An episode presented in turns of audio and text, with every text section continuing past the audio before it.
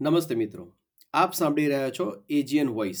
હું રાકેશ નવાનદીસર પંચમહાલ જિલ્લાની નવાનદીસર પ્રાથમિક શાળામાંથી. આજે હું તમને અમારી વિદ્યાર્થી કેન્દ્રી શાળા, એટલે કે મસ્તીકી પાઠશાળા વિશે કહેવાનો છું. દરેક વ્યક્તિ, આપણામાંથી દરેક વ્યક્તિ ક્યારેક ને ક્યારેક વિદ્યાર્થી રહી છે અને તે પોતાની શાળાની સારી અને નરસી બંને પ્રકારની યાદો સાથે જીવે છે. હજુ પણ આપણે ભલે અત્યારે ગમે એટલા મોટા થઈ ગયા હોય, પણ આજે પણ આપણે આપણા જ્યારે આપણા સહાધ્યાયીને મળીએ છીએ ત્યારે કેટલી તન્મયતાથી આપણા શાળા જીવનને યાદ કરીએ છીએ. અને આવી એક પ્રાથમિક શાળા જો કોઈ વ્યક્તિના જીવનમાંથી આઠ વર્ષો લેવા જઈ રહી હોય, તો તે કેવી હોવી જોઈએ? અને આ વિચાર સાથે જે શાળાનું ઘડતર થયું, તેને અમે નામ આપ્યું મસ્તિકી પાઠશાળા. આ પ્રકારની શાળા તરફ અમારી ગતિ ક્યારથી શરૂ થઈ? તે કોઈ તારીખથી કહી શકાય એમ નથી. પણ હા, ઓગણીસો ને અઠ્ઠાણુંમાં અચાનક ધાર્યા કરતાં અલગ શાળામાં આવી પડવાની જે લાગણી અને અરે યાર, હવે શું કરવું અથવા શું કરવું જ? કે શું કરવું જોઈએ?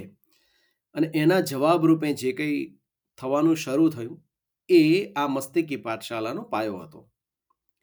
શરૂઆતમાં એકલા હાથે કંઈ ને કંઈ ગરબડ થયા કરતી હતી. પછી સાથીઓ મળતા ગયા, કડીઓ પણ મળવા લાગી.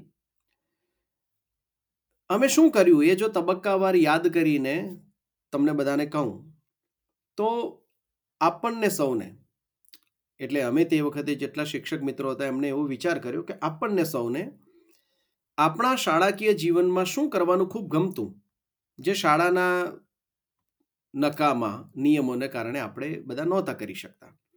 જેમ કે પતંગ ચગાવવી, લખોટીઓ રમવી, મન ફાવે તે રીતે. અને તે જગ્યાએ બેસીને વાંચવું, લખવું, જોર જોરથી હસવું, ગાવું, વાતો કરવી. એક બંધ ઓરડાને બદલે ખુલ્લા આકાશ નીચે રહેવું. સાહેબ કે બેનના ટેબલમાં શું છે તે જોવું? એમની ખુરશીમાં બેસીએ તો કેવું લાગે છે? તે અનુભવવું ઝાડ પર ચડવું, ઘેટા, બકરા, ચકલીઓ, વાંદરા, કીડીઓ. વગેરે શું કરે છે તે જોયા કરવું. અને આવું તો બીજું કેટલું બધું? હું આ બધું બોલ્યો એમાં તમને પણ ઘણા બધા તમારા શાળાના ચિત્રો યાદ આવી જ ગયા હશે. તો આવા જે નકામા નિયમો હતા, એનાથી આઝાદી. અહીંયા બંને શબ્દો મહત્વના છે. નિયમો સમૂહ જીવનના તો હોય, એ જરૂરી પણ છે. પણ નકામા, કે આ જ જગ્યાએ બેસીને વાંચી કે લખી શકાય, એવા બધા નિયમોથી આઝાદી. અમે પ્રયાસ શરૂ કર્યો કે શાળા ફક્ત વિદ્યાર્થીઓને જ જવાબદાર હોય.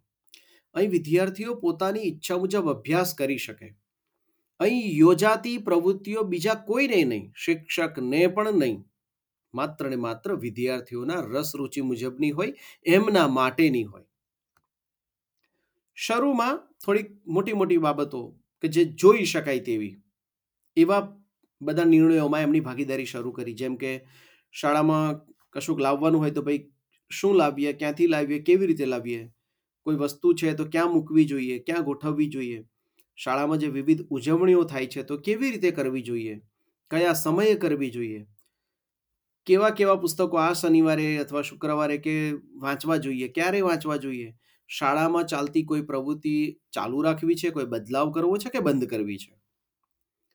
અરે, અમારી જે અત્યારે નવી બનેલી જે ઇમારત છે, તેનો રંગ પણ બાળકોએ નક્કી કરેલો છે.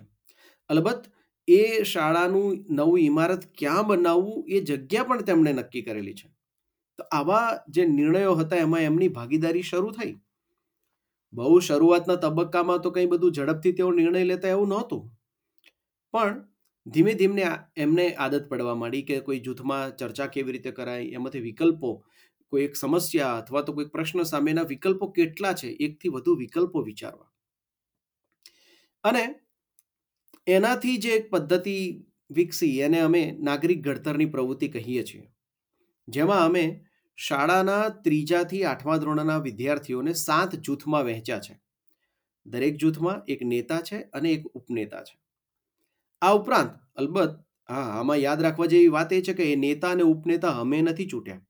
અને બીજી એક ક્લો એવી પણ છે કે જો વોટિંગમાં ચૂંટણી થાય એ જૂથમાં અને એમાં નેતા તરીકે કોઈ છોકરો ચૂંટાઈ આવે તો આપોઆપ એક ઉપનેતા તરીકે છોકરી જશે અને જો છોકરી નેતા તરીકે ચૂંટાઈ આવે તો ઉપનેતા તરીકે છોકરો જશે અને આવું જ શાળાના તમામ વિદ્યાર્થીઓ, શાળાના તમામ શિક્ષકો તેમજ સ્કૂલ મેનેજમેન્ટ કમિટીના સભ્યો આ બધાના મત વડે શાળામાં પ્રમુખ અને ઉપપ્રમુખ પણ બનાવવામાં આવે છે. આ પ્રમુખ, ઉપપ્રમુખ અને સાત જૂથના નેતા અને ઉપનેતા એટલે ચૌદ ને બે બે સોળ જે વ્યક્તિઓ છે એ શાળાનું સંચાલન કરે છે. એ શાળાના જે તમામ અવાજો છે એ અમારા સુધી પહોંચાડે છે. અલબત્ત હું એમ કહું તો પણ ચાલે કે એ બધા જ લોકો છે તે એ બધું સંચાલન એટલે ગામ સાથેનો શાળાનો સંબંધ સાચવવાનો હોય કે શાળાના વિદ્યાર્થીઓના પ્રશ્નો હોય, એનો ઉકેલ લાવવાનો હોય, આ બધું જ કામ આ સોળ વ્યક્તિઓ કરે છે. એક ઉદાહરણ લઈએ કે શાળામાં કોઈ પત્ર આવે કે ભાઈ આ પ્રસંગ નિમિત્તે વકૃત સ્પર્ધા, નિબંધ સ્પર્ધા, ચિત્ર સ્પર્ધા વગેરે પ્રકારની સ્પર્ધાઓ યોજવાની થાય છે. તો સામાન્ય રીતે શાળામાં આચાર્ય એનું આયોજન લખે, બનાવે, ડ્રાફ્ટ બનાવે કે ભાઈ આ સ્પર્ધામાં આ નિર્ણાયક રહેશે, આ આટલા વાગે યોજવાની રહેશે વગેરે વગેરે. પરંતુ આ કામ અહીંયા એ સોળ વ્યક્તિઓનો એક ડ્રાફ્ટ બને છે. એ જ લોકો નક્કી કરે છે કે કયા શિક્ષક કઈ સ્પર્ધામાં નિર્ણાયક તરીકે કામ કરશે, સ્પર્ધા ક્યારે યોજવાની છે ને કેવી રીતે યોજવાની છે. અને પછી એ સંસદ સામે એને રજૂ કરે છે. અને એમાં દરેકે દરેક વિદ્યાર્થી, પહેલા ધોરણના વિદ્યાર્થીથી માંડીને આઠમા ધોરણના વિદ્યાર્થી માંડી બધા જ લોકો પોતાના ઇનપુટ્સ આપે છે. શિક્ષક તરીકે અમારે પણ ઇનપુટ આપવાની જગ્યા સંસદ જ છે. અને આમ એમાં નક્કી થયું હોય એ મુજબ બધાએ વર્તવાનું હોય છે. શાળાના સામાન્ય કાર્યો પણ આ જ રીતે એ સાત જૂથ છે તે જ નિભાવે છે. દર પંદર દિવસે આ બધી જવાબદારીઓનો રિવ્યૂ કરવા માટે બાળ સંસદ પણ ભરાય છે. અને આ રીતે શાળાનું સમગ્ર સંચાલન એ વિદ્યાર્થીઓના હાથમાં પહોંચ્યું છે. ફાયદો ઘણો બધો થયો છે. સૌથી વધુ તો એ છે કે આ બધા જ બાળકો જીવનના દરેક તબક્કામાં નિર્ણય લેતા અચકાતા નથી. મૂંઝાતા નથી. દરેક તબક્કે દરેક સમસ્યાની અંદર એકથી વધુ વિકલ્પો વિચારે છે. અને એમાંથી સૌથી સારો વિકલ્પ, સર્વમાન્ય વિકલ્પ, લોકશાહી જેને કહેવાય, ચર્ચા, પોતાનું મંતવ્ય બીજા પર થોપવાને બદલે તેને ચર્ચામાં સમજાવટથી પોતાનો મત રજૂ કરતા થયા છે. હક અને ફરજ બંને પ્રત્યેની એમની જાગૃતતા અદ્ભુત થઈ છે.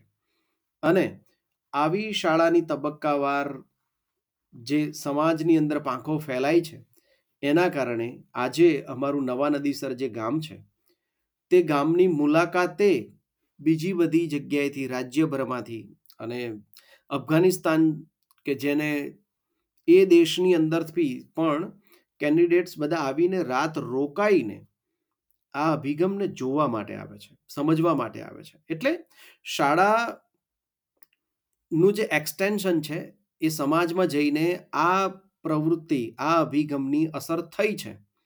કારણ કે એમનામાં દરેકે દરેક સમસ્યાનો ઉકેલ કરવા માટેની પદ્ધતિ શાળામાંથી મળી ગઈ છે.